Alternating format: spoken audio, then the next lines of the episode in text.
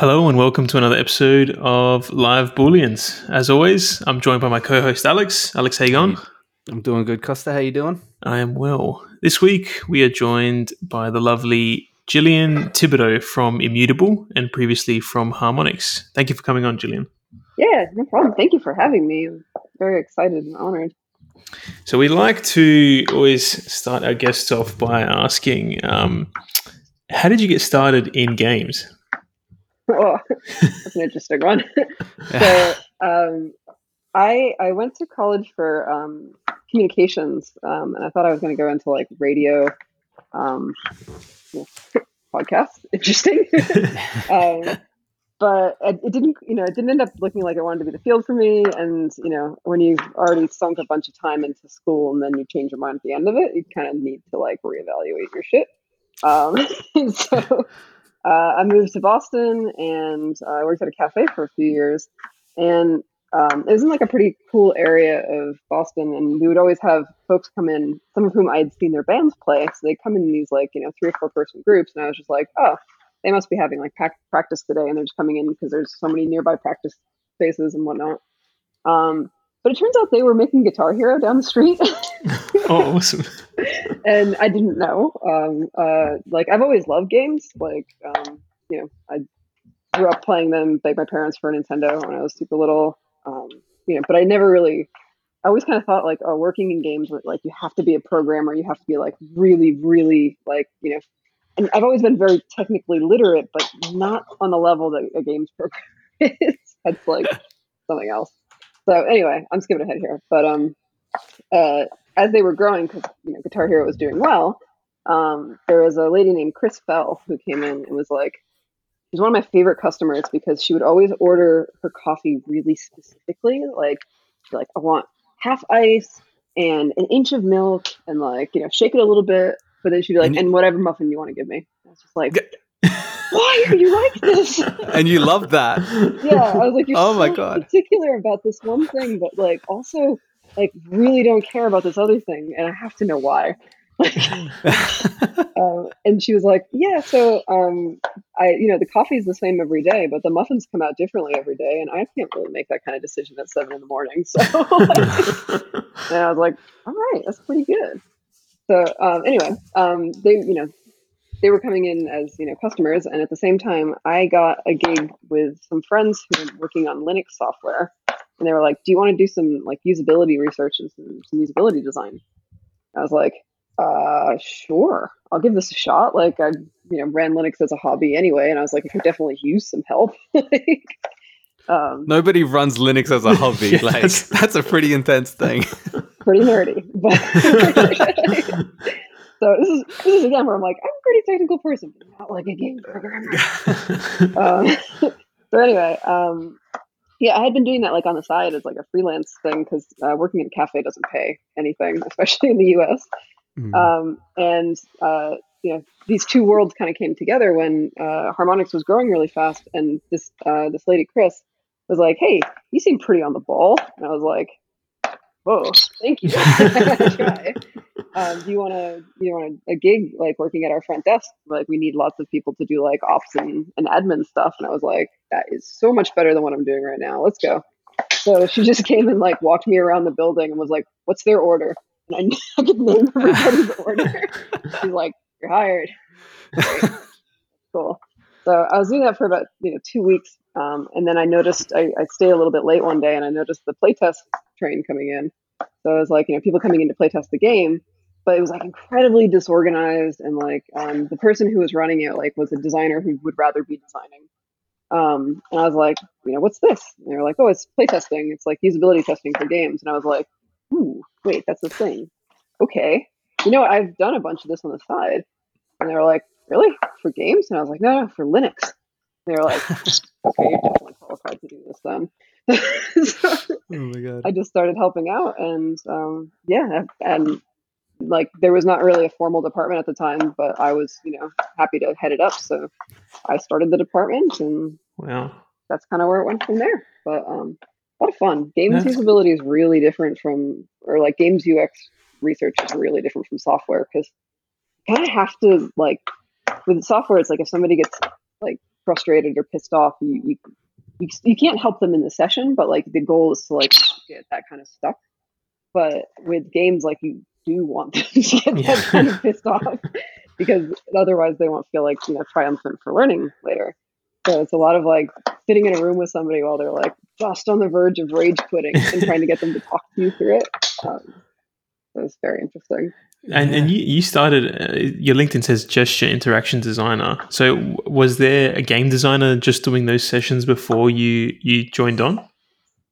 Uh, yeah, so that was at that time we were still just making. Um, we had just sold uh, Guitar Hero off to Activision, um, and we were working on Rock Band, um, which is the direct competitor to the product we had just sold. But it worked out okay. Um, we had drums. Um, and Beatles. And Beatles. Yeah, the yeah. Beatles. Best, most fun project I've ever worked on. I've got a good story about that one later. Oh yes. um, but uh, yeah, so it was it was just like you know a member of the design team who was just you know doing the playtesting, uh, Chris Canfield, because he knew it needed to be done, but like he would rather be designing, so he was just like mm. doing it kind of in his like you know overtime and off time, and because he was also a designer, it can be really hard to playtest your own stuff and then just like mm. watch people struggle with it and know you can't like do anything about it until tomorrow. mm, yeah. So uh, it was it was a very big help, like you know, for the design team to have somebody else doing that stuff and kind of you know, moving the conflict of interest away from that. But um, after a while, it's like all people who work in research eventually yeah. kind of get to a point where they're like, I would like to make things. Yeah, yeah, yeah. yeah. Um, and- so when we started doing Kinect games, um, I actually have a background in dance, so I was like, hey, I and you know, like I do yoga as well, and I was like, if the main thrust of this is that we need to get like really ergonomically accurate stuff, and we're working with this brand new tech that Microsoft is giving us prototypes of that nobody else knows anything about, like you know, let's you know, can I have some some involvement in this, um, and you know, how this all comes together. So that was where I kind of hopped over to design for that sort of stuff. Really fun.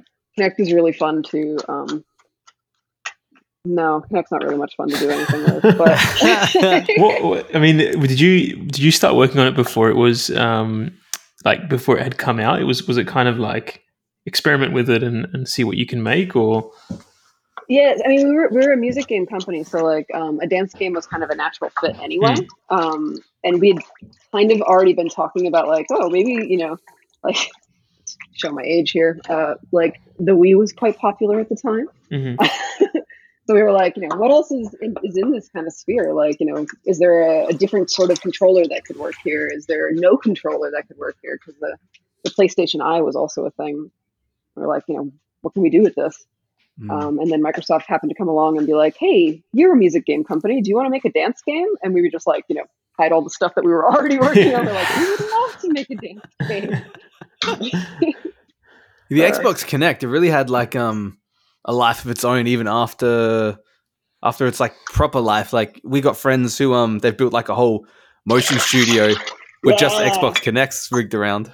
Yeah, and that's the thing. Like, it's such a cool piece of hardware but it's mm. not a very good game controller for so many reasons. Like, yeah, um, like it's it's not super accurate, so like you, you can't really do anything that's like fast or really precise. Um, gesture control is really interesting for like action adventure games because when people get a little bit stressed out, they like their body language becomes very different. So like they move their arms inwards or they hunch over or like they kind of twist.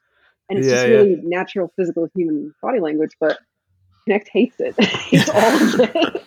so it's like you get into like a combat situation and people are like, and Kinect's like, I think you just fell down. Uh, it's like I feel so unheroic. but yeah, it's a but for stuff like mocap and like art installations, like it's it's brilliant and mm, like it's, it's, I'm super glad to see folks doing like other stuff with it now because they really deserved better. Like it was never a game controller, but it's a great like just random piece of hardware to do stuff yeah. with. And and when when you're at Harmonix, how you mentioned you sort of created the UX team. How how small was it? So it was just you when you started. How how big was it when you left? Um, it was just me and um, uh, Chris is kind of like a you know inheriting it from him.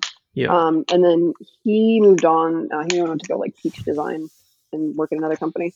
Um, and as like we, we were working on one game, and then we were working on like four games. yeah. so we need to hire people. Um, so uh, there wasn't like a whole lot going on. Like UX in games was a very new field. Um, so we couldn't really find anybody who had experience. Like I was one of the more experienced people. like Mm. I would go to GDC and people would be like, "Wow, you've been doing this for three years." Yeah. yes. How how was it like um going into like an established team like Harmonix with the concept of UX and I guess having to talk to other teams who you know might not be familiar with a lot of the UX principles or things like that. I, I mean, I wasn't really familiar with them either. I Hmm. was kind of bullshitting my way along.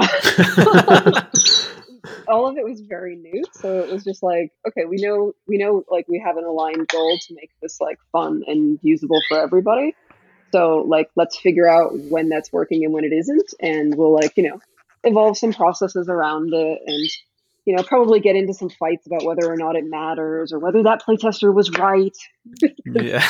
That's always the you know, like, oh, that playtester gave me some feedback I don't like. Maybe I'm just wrong. yeah. What was that like back then? Like, especially with motion controls. Like, playtesting is something that game developers seem to have, you know, struggled with. Not struggled with, but it's just such an arduous process. And you're working with a new technology in a very, you know, I'd say primitive time, primitive time for the technology. What was that like gathering that user um, feedback? Um, yeah, so that was an interesting one because, like, with with Kinect specifically, and I mean, with any of the Rock Band hardware generally, because it's all bespoke hardware. Like, Mm. the first thing to rule out is technical interference. So, like, um, you know, is something just not working with the hardware first? Um, like, we had a lot of reports of people like, um, like accidentally activating uh, overdrive, like star power. Um, Oh. and and like we, we tried everything. Like we tried like moving the guitars in different ways.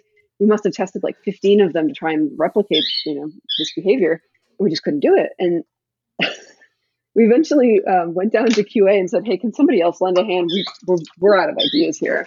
Um, and we noticed like our friend steve bailey was like lying on the couch like this playing and i was like oh shit we've been playing like standing up Wow. nobody plays like that at home like yeah, yeah, yeah, yeah. Yeah, the, the loading screen tries to tell you like pl- real rock stars don't play sitting down or something like that. that's why it says that well, there you know. There you go. It's you're just like, oh my god, nobody actually plays this standing up. Like, I guess we could try to advise them to do it. Like no one's gonna do it, but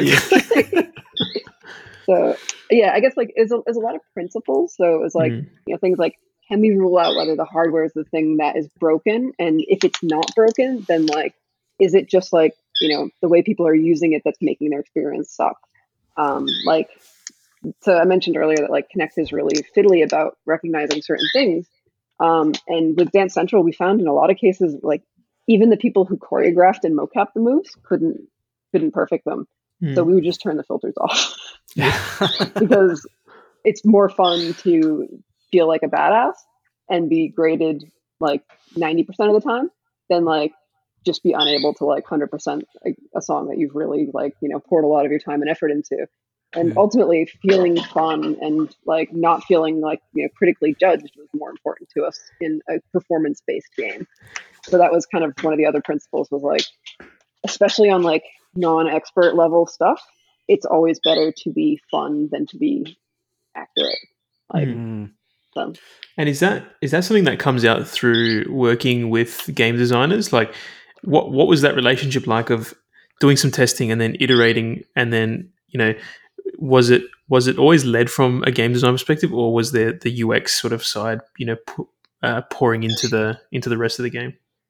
Yeah, so I mean, UX is part of game design at Harmonix. Like, so, um, like we were testing mechanics, Mm. and we were also testing things like menus, and we were testing like overall, uh, like um, campaign progression. Like, you know, do you feel like you were getting like difficulty spikes? Um, you know, is is your impression that you're getting unexpected difficulty spikes? Like, we can look at the data and figure Mm. out whether you are actually seeing them, but like what's your you know perception does it feel like it got too hard um so like because all of this like is game design, Mm. like we couldn't really do it in a void without the game design team. Mhm, Um, mhm. So, because there's like the oh, you know the experience of actually playing the thing, but then there's the overall experience of playing the game. Hmm. So um, I tried to keep the number of people in the rooms really small.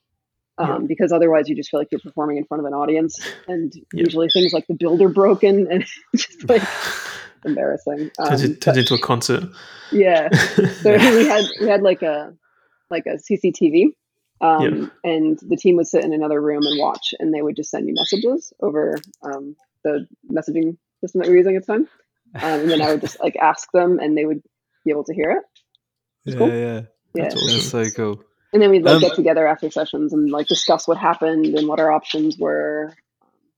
Yeah, Yeah. right. And with sorry, with um I got to ask because because Rock Band is so much more cinematic than Guitar Hero. And from a UX perspective, like I imagine that would have had to have been, especially with the Beatles Rock Band, where you've got these psychedelic landscapes going on at the same time. Was that was that a um like a like a battle sort of of like trying to get it so it's cohesive and it, the background isn't too like you know Lucy in the Sky of Diamonds gets intense and stuff like that. I forgot about all that, but yeah, you are dead on. Like, um, we did a lot of like, um, like, can we scale this up? Can we scale this down? Um, because if if the background's too noisy, it's just distracting. Like, yeah, So, um, and also like the notes aren't readable, and like, um, yeah, that was a that was a big one. Like the speed at which things were moving. If there were things moving behind it, um, it would Mm. make it feel like it was moving faster than it was. sure, yeah. yeah, It's a it's a great balance, and um, it, it feels like you know I I might be very wrong with this, but it feels like it was developed in the idea that the person playing would have an audience, like because the person playing is kind of you know I guess focusing on the notes, but if you're a friend on the couch, either waiting for your turn, or you're a parent watching, like you're you're not just watching a still screen, you're watching this whole concert play out. Yeah, that was a big one for Beatles, especially because we knew we knew the audience was going to be older. Um, Mm. and we were like, this is going to be a lot of people like my age, either playing this with their parents or playing it for their parents, Mm. which is which ended up happening a lot. And then like trying to convince parents to join in, usually just you know getting them to sing along, which is probably you know the most that they were comfortable doing. But um, yeah. Did you did you get Yeah. like some some people with their parents to come in and, and trial it out? Yep. Oh, awesome. Oh, nice. That's really that cool. was the story I was going to tell. is, um, Yeah.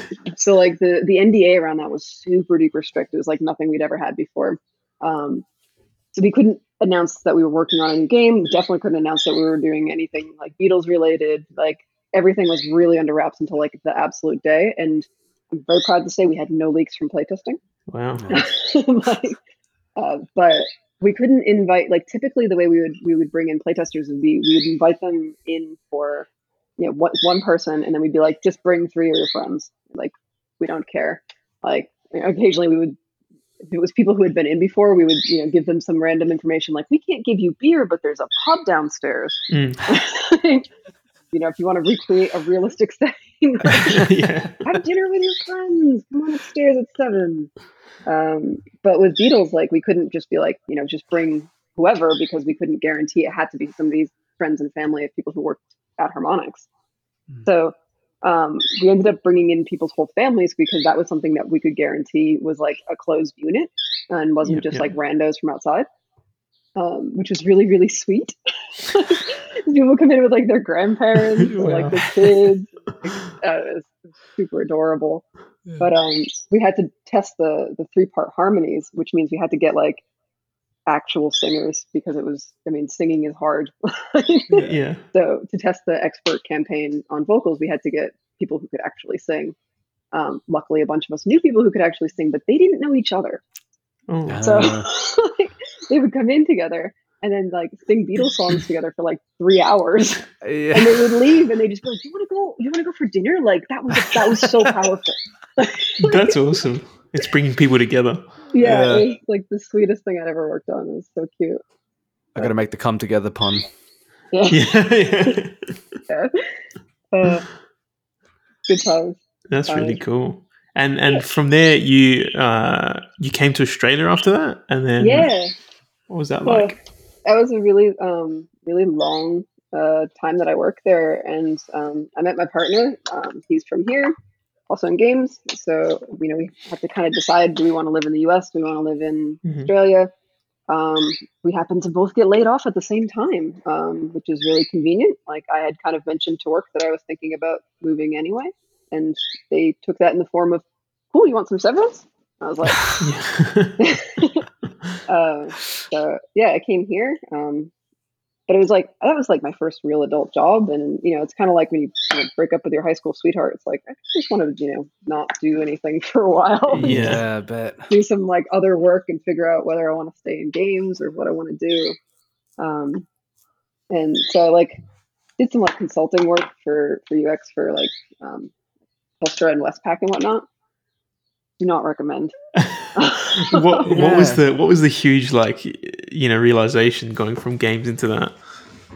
It's just easy, Yeah. Okay. so easy. yeah. Yeah. because like it's like I, was, I mean and i don't mean that as a brag i mean like it's just it's an inherently less complex experience like your only goal is to make it usable it's not to make it fun or to Mm. make people like you know go through a roller coaster of emotions you just want them to file the pre-paperwork for their mortgage and they don't want that to be complicated they Mm, want it to be Yeah. As easy as possible and as stress free so um yeah it was it was just it was just kind of boring like um like I work on the platform side of things over at Immutable now, so I'm not working directly on the game because uh, ultimately, when you do work directly on the game, sometimes it's like I don't want to look at that game ever again. yeah, But I've been there. yeah, but making the tools for the game, especially with blockchain, is super interesting because it's Yeah, and Yeah. and, and talk, talk to us about that. Your role um, at Immutable, and uh, do you did you begin in the game side of things at Immutable? And Yeah. actually, what what is Immutable for for those who aren't listening? Oh, cool. Okay, so um, Immutable Games uh, and was the, well at the time it was Fuel Games, and it became Immutable as a company. Now it's kind of there's a studio side of things and a and a platform side of things. So when I started, um, their flagship and only product was Gods Unchained, um, Mhm. which is a card game, uh, like a trading card game, like like Hearthstone or Magic or you know Pokemon, and that uh, all of the cards and all of the like you know trinkets associated with it are all NFTs on blockchain. Um, I find this super duper interesting because like my cousin like trades cards for a living. He makes a like totally Wow. decent living trading Magic cards. Like Well, Oh, nice. it's like people have been doing this for years. It's like why not make it nice and digital? Because at, at the moment, it's like if I get like a shiny Pokemon and I want to sell it to somebody, like I go to eBay. Yeah. Yeah. like what is that? Like I go to eBay and then like somebody else buys pays me money for it, and then we agree to meet in the game. And one or the other of us may or may not show, and like it's just it's so sketchy. So like, but like people want to, you know, they want to do this stuff. So like, why not create a pathway for them to do it in a way that makes sense? Um, and like, I am the furthest thing from a crypto bro, but decentralized technology is super super fascinating to me because Mm. it just makes sense. Like, Mm. why not? Um, like BitTorrent is a great way to share files. It just happens to be used by people who share files that shouldn't be shared. Yeah. But the technology is amazing. Like, and it's a really efficient way to, to distribute that stuff. And I feel the same way about like like blockchain as a tool for that sort of thing is like it is being primarily used for a certain purpose, but that's not the only purpose it has. So if we can use it to do things like you know certify objects in games and allow for like secure transactions and trading, like there's space for like huge cottage industries to, to pop up around this stuff, um, and like like like verifiable ones that people aren't going to get scammed, and yeah, just very cool. Um, so yeah, when I started there, I was on the the Gods Unchained team, and then we started to kind of see that like um, I don't, uh, don't know how much I should over explain blockchain stuff. I, I- I guess for folks listening who don't necessarily know how all this stuff works, you might have heard things like NFTs waste energy, NFTs are a scam. Um, I can give you like a one line version of yes, you're right. Like Yep. so we saw that as a company, like, you know, writing every single transaction to the blockchain, like every time we mint a card for somebody, every time that person trades a card with somebody else, writing that every time, super inefficient. It's like driving your car into the city every day. Like, screw that, just take public transit. Like, it's just easier. So we built public transit for blockchain. So we created a ZK rollup um, system that instead of writing every transaction back to the blockchain, writes 600,000 of them at once. So um, people can do all of this stuff without having to pay the transaction fee gas every time something's written. Um, like it uses exponentially less energy. Like Mhm. we're using less energy than like you know your average server farm running your Dota match. it's like the one I like to compare. People are Shots like, "Oh, fired." uses so much energy. It's like, yeah, you know how much multiplayer yeah, Yeah. yeah, I mean, it's not better, but you know. for sure. But um, yeah, so they, I was like, this is a really cool like you know solution for this stuff. I want to work on it. So I moved over to the platform side of things to kind of get you know a little bit of distance from the game, which I quite like and quite like playing. So um, like working on the platform allowed me to make some tools for the game, which is really fun. At the moment, I think that the big thing is going to be like where do where do games go with this stuff? Because like I think we've got a good model. Obviously, I think we're the best, but like um, I, I see stuff that like like what not that I'm not going to disparage. Yes, I am. Not that Ubisoft has ever done the right thing by their players, but like the way that they rolled that out is like really Mm, messy. yep, yep, um, yep. And it doesn't really seem to like show anybody like why are we doing this? Like why does this benefit you? Why Yeah. would you want to be involved in this? Um, it's been It looks like they just they just yeah. applied it to a concept to them that already exists, and they've just gone how do we said it on the Cafe Bullions last week. We were just like it's it sounded like a bunch of people in a boardroom just tapping their fingers, going, "Uh, "What about uh skins?" You know, like, yeah, yeah, yeah. It was like, what do we already sell? Yeah. just slap a digit on there and, and call it an NFT. yeah. yeah and it's like there's so much more than that like it's like you, you guys could get involved in like you know like compensating your community with a governance token and you'd have to listen to them but you know Yeah. but like there's there's there's other ways that i think that this could be done and i'm i'm really holding out hope that like um, you know, people will look to our example as you know how did they do it how could we do it in a way that also makes sense because it doesn't necessarily make sense for every game and you know like one model doesn't necessarily fit every game but Mhm. if your game's got stuff that can be traded, like maybe it does. Mm. yeah. What what kind of games do you think will benefit from that kind of model? Like you mentioned trading. Is there any others that you think might benefit? I think the main ones are are anything that has like any sort of um, collaborative or cooperative multiplayer Mhm. experience, like even if it's just like a, a pair, like um, Gods Unchained. Because if you are interacting with other people in a game environment, then to some extent there's like like purpose built like objects that you'll want to trade, like to to change your standing there. Um, I thi- like less so, I think, for single player games, but I think there's still potential there. Like, um, I mean, if such a thing existed for The Sims back when I was playing it in college, I Mhm. probably would have spent like a lot of my tips money on that. like, um, but I mean, and like Animal Crossing is another Yeah. example of like, you, you know, it's like yes, there is a huge thriving black market for that stuff. It's called like Nookazon, and it's enormous. like, Wow, I didn't know that. There's a like a black Yeah. market for Animal Crossing. Wow. oh my god, it's huge. There's also like like like speculation on the, the stock market with the turnips, but I'm like, Oh yeah. Yeah. yeah. it's, it's wild. That's also not subject to like actual like stock rules. Yep. it's pretty random. But, And how do you how do you find making this concept of NFTs approachable, like from a user experience perspective? um, it's exhausting because I feel like I have the same conversation over and over again, where people are like, "NFTs suck," and I'm like, "Look, yes, but um, they don't have to." Yeah. yeah. um, a lot of people are doing them, yes, but they don't have to. Um, as far as like making it palatable for um, like folks who don't necessarily know how to navigate um, blockchain and crypto stuff, that is a real adventure, um, Mm. and it's one that I'm really excited to to work on. Um, I think that's that's the main reason I moved over to the platform side of things. That was like crypto is super confusing, and as long as it's confusing to people, it's going to be a huge gate for like you know how do I get involved in this thing if I have to get a get a wallet and I have to take pictures of my driver's license and send them to somebody to verify so I can buy Ethereum. Like, um, Yep. so I, I think it's like finding ways to make that closer to like a, a normal e-commerce experience for people. So it's like, how do we like engender the same sort of trust that they would if they were buying something off of Amazon? Hmm. Like, how do we, you know, like, you know, make something like setting up a wallet as simple as opening a PayPal account. Mhm.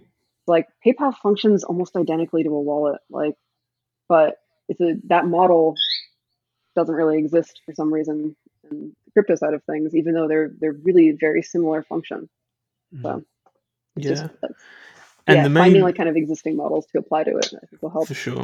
And the main is it the main sort of audience for from uh, Immutable's perspective is like game developers and getting and th those kind of uh, people on board. What's what's that sort of been like trying to work with and, and or and convince game developers to utilize that technology?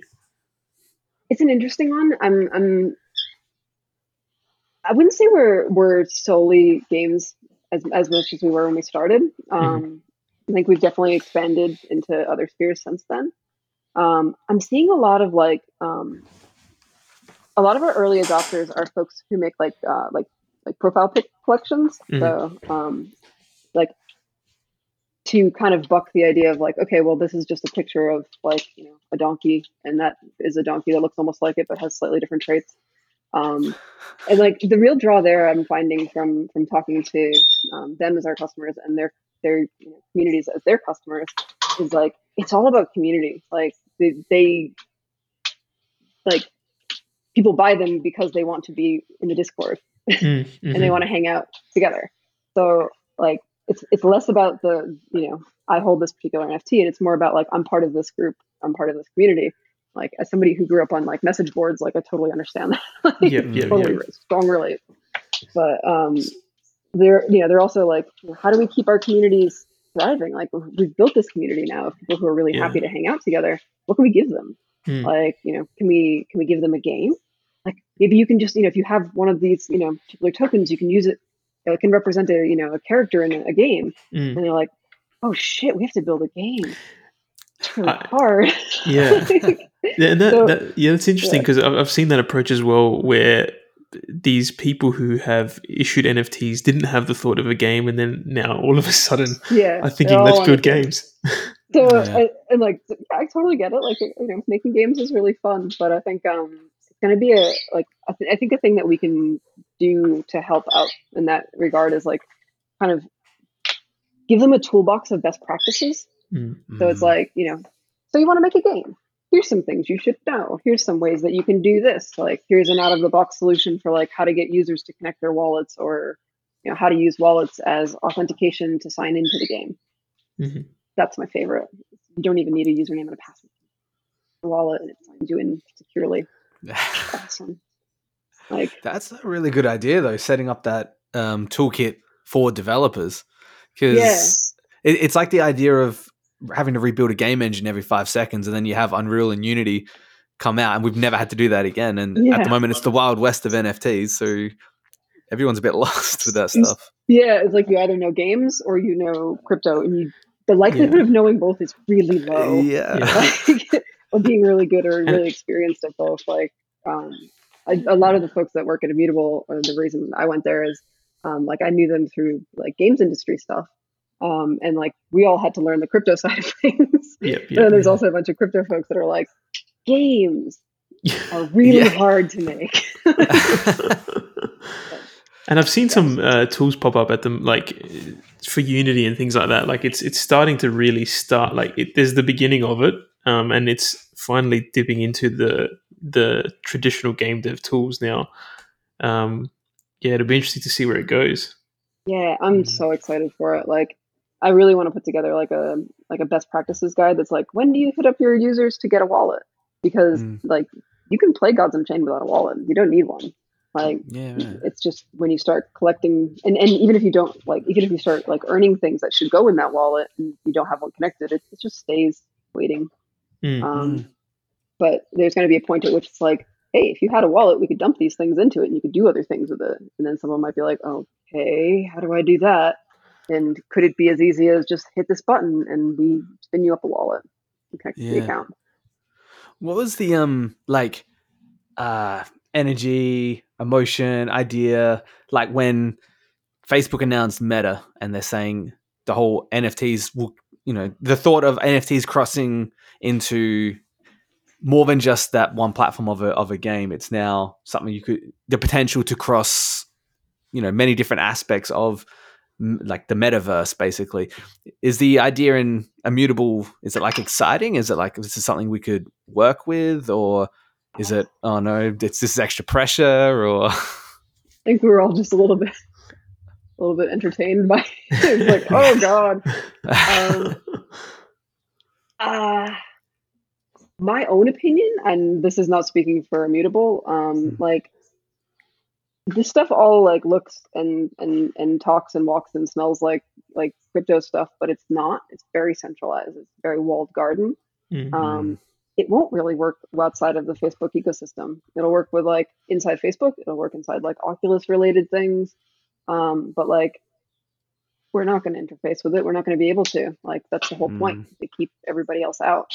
Um, Mm. So like to me, it's a little bit scary because it's also going to be like it reminds me of when I was a kid and like everybody thought America Online was the internet Mm. because you know, it's like I sign into this program and it's got chat rooms and my email and that's the internet. Um, it's like there's also a button that says browser, but I never touch that. Yeah. I don't know it, what's out there. Like, Yeah. yeah. um, So do you yeah, would you see it as, as sort of like a like a not a detriment, but is it like a layer of confusion to what's happening in the in the technology world right now? Like with the you know advent of NFTs and and these crypto games, that now you've got Facebook just announcing metaverse and everyone just kind of lumping these all together. Yeah, I, th- I think it's it's it's not really confusing it so much as it's like um, I think they're trying to clarify it, or they're like you know taking the opportunity to like jump on an opportunity to clarify it in their favor. Um, So I, I don't blame them. I would do the same of you know basically just saying like, hey, everybody's throwing these words around. Let's go plant our flag on them. Um, I think it's yeah, it is going to be an interesting one to watch in the future, just because, like I said, I think a lot of folks don't really know much beyond it. So it's like this is an opportunity to learn more about it, and they're learning about the Facebook version of it. Um, yeah, uh, got some feelings about Facebook, uh, but I did live down the street from Harvard for ten years, so Oh, there you um, go. yeah. yeah, these things happen. But um, I did not go to Harvard. I went to a you need to clarify school. that. yeah. uh, but yeah, it's uh, I, I yeah.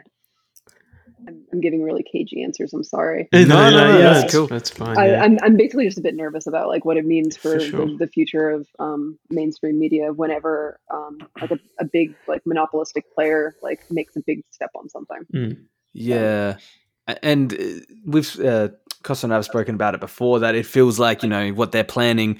They're kind of just using VR and AR as as a way to explain to to the to us humans basically what what they're actually thinking about. You know, like Yeah. here is a tool that, like we were saying with NFTs and um, you know, e, was it EA doing the skins sort of Ubisoft. thing? Not EA, Ubisoft. Sorry, EA.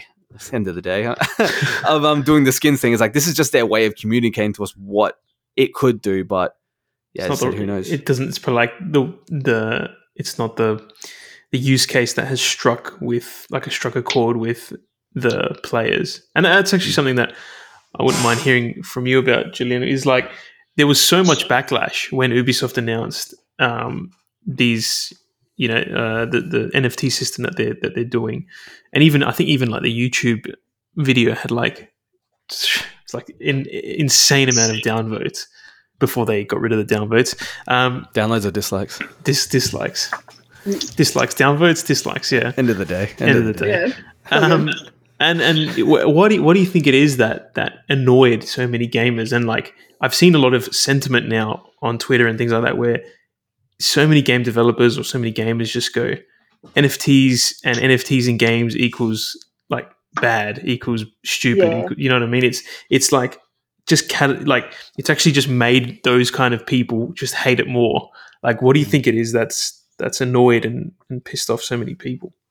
Ah, so um, this is kind of like a multi-layered thing. I think. Um, I think there is a larger negative sentiment that is largely driven by um, like lack of knowledge, mob mentality, Mm. um, and just like media hysteria.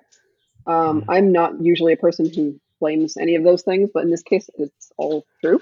Mhm. Like this is where I was saying, like you know, are are NFTs valueless? Are are they bad for the environment? They can be, like, Mm. but they don't have to be. And like, Mm.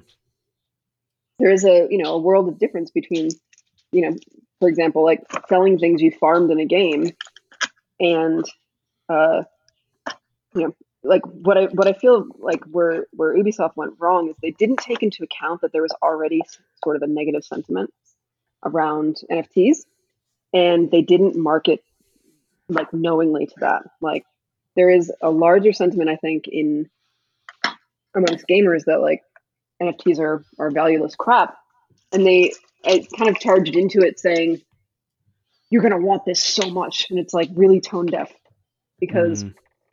they haven't really led with why. It's just like it's new. You're you're gonna love it, and it's like they've already told you they don't love it. Like, like you, if you want to win them over to this, the first thing you have to do is tell them why it's good for them. Like, what what do they get out of this? What do they want out of this?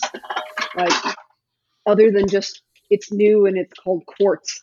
Like, okay, Yeah. like you've further reinforced that like this thing is confusing and has no function or purpose um, and it's just you know flashy like hype for nothing um, rather than explain to them like you know what it is and, and why they're doing it and you know um, so like that felt a little bit tone deaf to me and then like um, like following that is like um, like they yeah so the, the- yeah they kind of just like positioned it as like you know here's the thing you definitely we, we definitely think you want it um, like we definitely think you'll jump on it. And we you know we're not going to explain to you like what it is or or appreciate that we're kind of working from you know a, a disadvantaged place already. And we're not going to try and address any of the things that are like known complaints in the world like you know at immutable we are extremely aware of what the sentiment is. Like and it's why we get out there and say things like okay about the whole like energy usage thing here's why we built this thing that doesn't do that. Like you know about the like you know valueless crap stuff here's why you know we're building games that use them in these particular ways and and how it's important for them to be Mhm. actual nfts to make the game work that way as opposed to just like flashy new thing we know you want it it's like Mhm, mhm. not accurate so Yep, yep, yeah it's like uh, they didn't really feel like they didn't read the room very well Yeah. So do you feel like there's a, it, like education is a huge part of getting people on board? I feel like it goes both ways. Like, um, you know, you have to be educated about what the what the sentiment is. Like, you know, it's like looking at the weather before you get dressed in the morning. Like, you know, before you market something, like, what are people already saying about it? Like, Mm. You're going to position it as, we made that thing that you love. Like, make them something they actually want and love. Like, or tell them why they'll love it before Mm. you tell them that they will. Mm, mm, mm. so, bit of an order of operations there. Definitely, definitely. Yeah. So, um, with the, I guess jumping back to the the the UX and uh, you, you touched on before that you know you you had to transition to doing you know work for um was it like Telstra was it and Qantas I think I, I looked up did a little stalk of your your.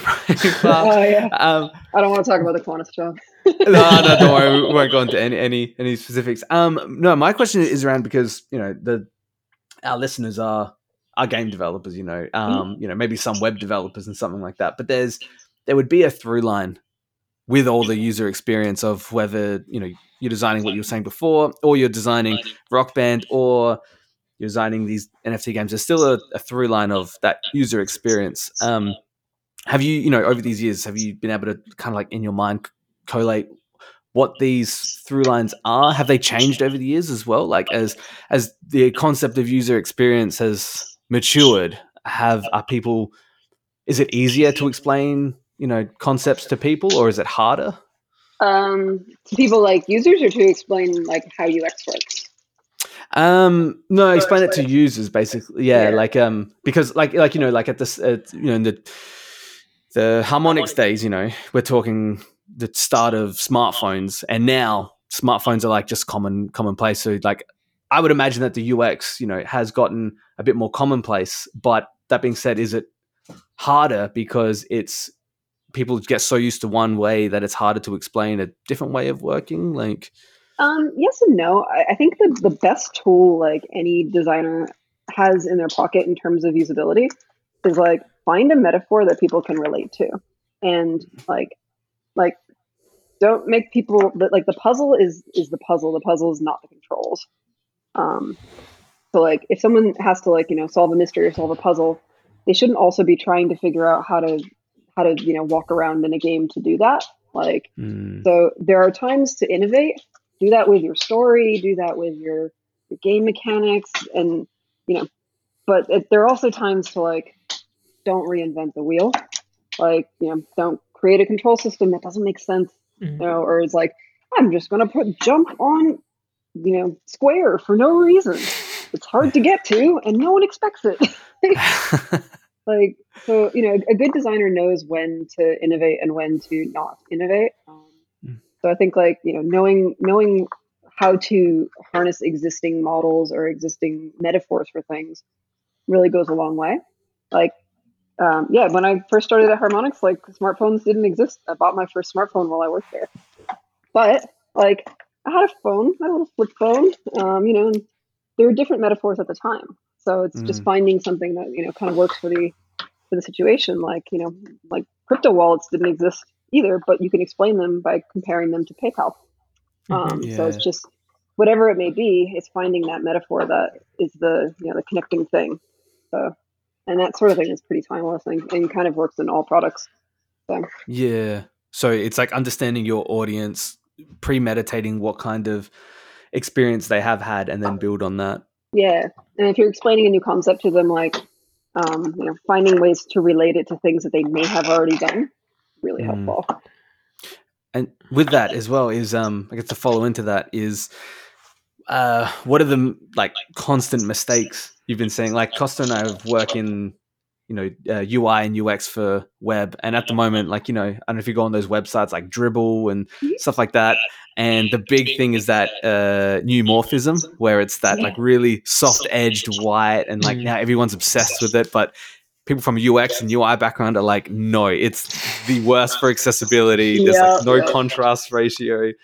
Um, so like that's like that's something I, I highlight is the that um, web designers aren't always great web UX UI because of that experience that they're used to the designing. So I was wondering, like, are there those sort of mistakes you've just seen constantly?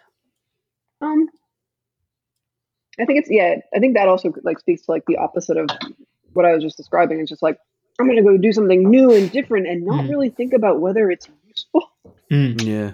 So like like oh I love I love the look of this aesthetically, but it's horrible for accessibility. Or like Yep, yep. yeah. So it's like you get kind of too in love with the idea of like doing something innovative and ultimately end up creating something that's like not great as a result. Like Mm. I always point to kind of like like IKEA is both really cool and really uncool, but ultimately it's really useful and it fits perfectly. So like Yeah. Yeah.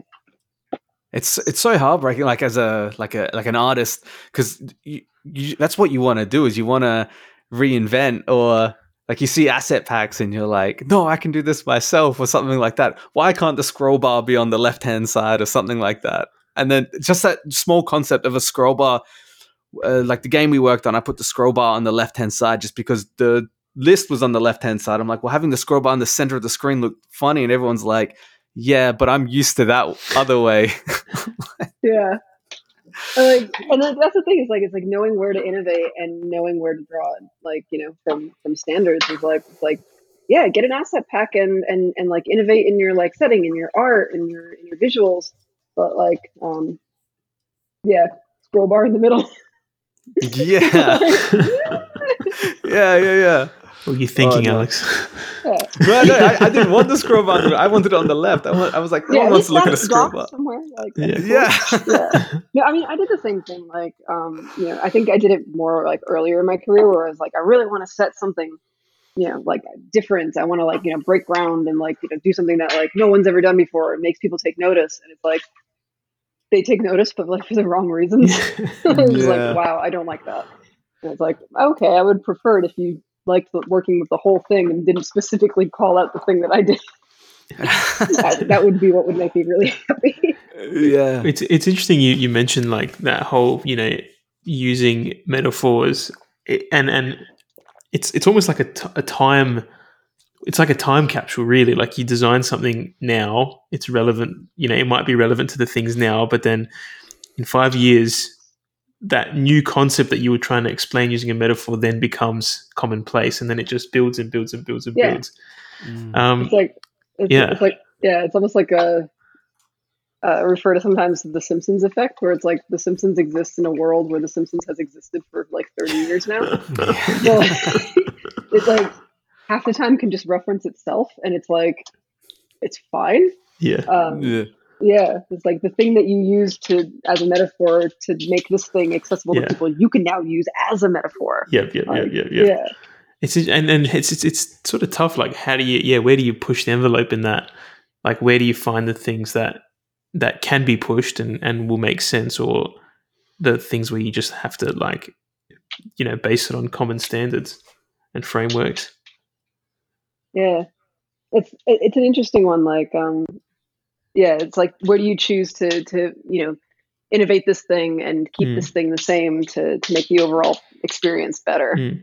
Um, it's like you find that like the controls, for example, like you know those need to stay the same, but you can you know you can you can innovate what the the thing that you're using to um, like create that metaphor for can be the the actual innovative thing.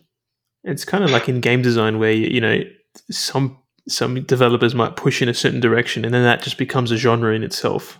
First person, Yeah. sh- you know what I mean? Like first person shooters. They, they that, that was some experimentation that happened, and then it just spun into a whole genre. Yeah, like MOBAs generally are like um, battle royale games. Like, was not expecting that, but it's Mm. it's like everywhere now. Yeah, Yeah, yeah, yeah, yeah. And now it's becoming um the open world game. It's like the Yeah. the trend gets set, and then two years later, you start seeing all the other duplicate games pop up Yeah. once they figured out how to how to do it. Like I remember like a few years ago going to PAX and it was like PUBG is amazing, yeah, and it's just like two weeks later, like Fallout's just like hold my beer. yeah, yeah, yeah, yeah, yeah. Or no, uh, sorry, not um, Fortnite, not Fallout. Fortnite. That No, would be no, a very yeah. different game, different kind of survival. That would be Um, cool. Yeah, that would be cool. Yeah. Yeah. yeah it's, it's it's it's neat to see that stuff like happen though because then it's like okay this makes sense and also Hmm. like you know you watch like this this brand new thing grow up and like builds very very quickly on the backs of like anybody else who's doing anything in that space that's really fun like when I was at Harmonix, they, we saw a whole bunch of like music games crop up, like you know, there was there was a whole bunch of like music games in like the early 2000s that were like like um all the Bemani games and like uh, Parappa the Rapper and like fun stuff like that. Karaoke games, Donkey Kong. we made a few. The Uh, the bongos. Yeah, oh, yeah. love that game. Yeah, There's there's was- one for Wii that has like um like a taiko drum as well. It's like super Wow. duper fun. Yeah. Um, uh, but like you know, those kind of died off for a bit, or they were like really popular in Japan and nowhere else. Um, Mhm. And then you know when like Guitar Hero and Rock Band picked up, like suddenly like all of these little music games were cropping up because people were familiar with Beat Match. mm, mm. Like very cool. yeah. Um, so for us, you know, stalking your LinkedIn, one of the things I saw was I really want to ask about this is uh, built and curated a web streaming presence for a studi- student community radio sometime Oh. between 2000 and 2005 and i have to know what was the framework for streaming like in the early 2000s Um, So I was the program director of my radio station for like five years. We had a student station, um, Mm. and yeah, I was the program director there. But I was also like the only the only person who knew how to make websites. yeah right. I was like, make us a website and Yeah. we can stream stuff. Um, it was crap. I forget what we used. I think we used like like a predecessor to Shoutcast. Oh, Um, wow. It was That's really old. bad. But the thing that was super interesting was that if you stream music, you have to pay royalties on it, which Oh, we wow. didn't know. It's probably more than a than a community radio like uh, station has, you know, to pay for. profit, Yeah. yeah that's right. We started doing it it's- because um, we broadcast like the, the the student hockey games. So like Ah, yeah. This is how like much of a New Englander I am. So we're like, yeah, student hockey games were like the best listened to. Yeah, yeah. station. But um, it's like parents were like writing in and being like, "Oh, I, I you know, I, I live outside of the range. Can you just stream my kid's hockey game?" We were like, "Yeah, we'll figure out how to do that." And then we're like, "Wait, we could just stream all day. Be awesome." So you're, you're streaming video and audio. Oh yeah, oh no, back just then. audio. Oh yeah, yeah. No, no. The, internet was still way too slow for streaming video. yeah, that's what I was thinking. Because I've heard those stories of you know like uh, basically people who were like the founders of like podcasts and with the streaming, and then getting hit with like seventy thousand dollar bills because of the bandwidth that requires for the downloads and stuff that they just didn't expect. Like it's, and stuff that it's such a wild concept now for anyone to understand. Like you know, people coming up now of you know bandwidth costing money and streaming yeah. like this was all done for free on Costa and Ten, basically. Like the the actual running of the podcast, it's the most easy. We just show up and and do it, but you had to build the whole framework.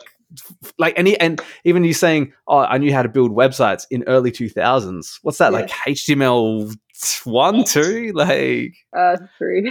three, three. Okay, yeah, that's Like, that's a feat yeah, in itself. Yes, I, I mean, I was I was like literally just coding them by hand in HTML with some like CSS and some cascading style sheets. Like it was Wow. it was weak, pretty weak. Yeah, um, yeah, the, the the streaming um like you can probably find it on the Wayback Machine. Um, I'm pretty sure it's still there. Love that website. Yeah, that's so good. it's like there was like a website and it had a banner.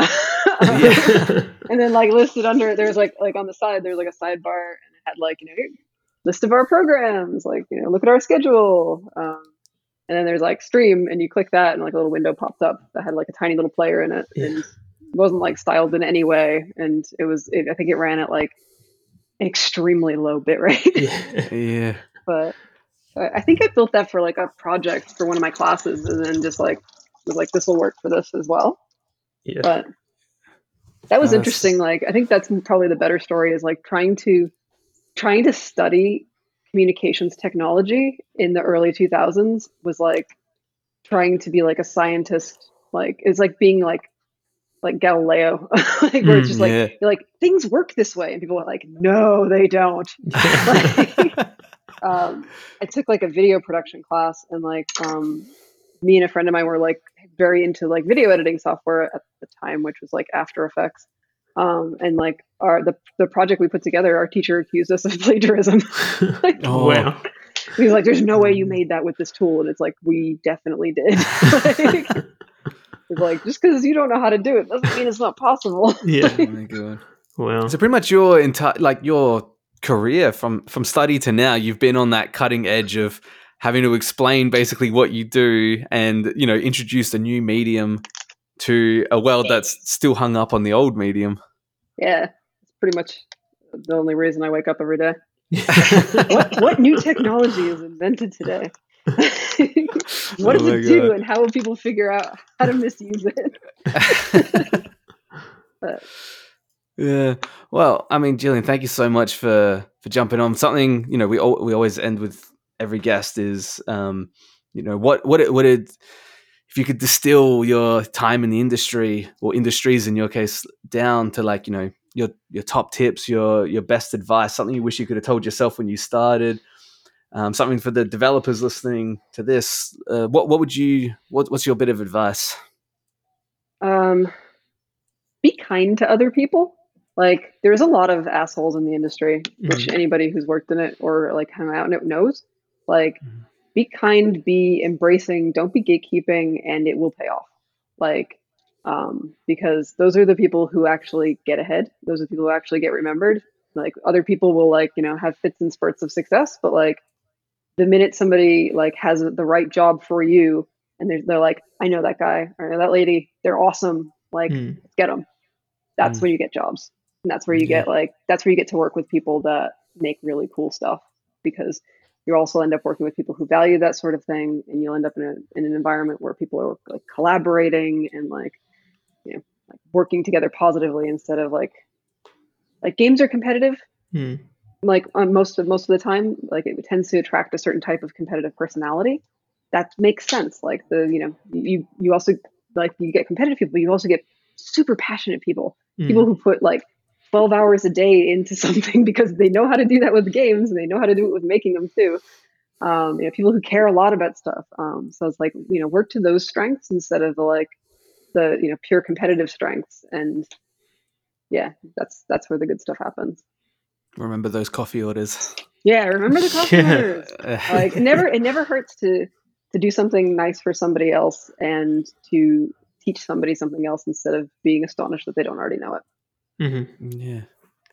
That's, Awesome. that's perfect. Yeah. Thank you so much, um, Jillian. It's been it's been real great, you know, getting to meet you, getting to talk to you, and yeah, it's real interesting to see what Immutable uh, are doing next and hearing the story.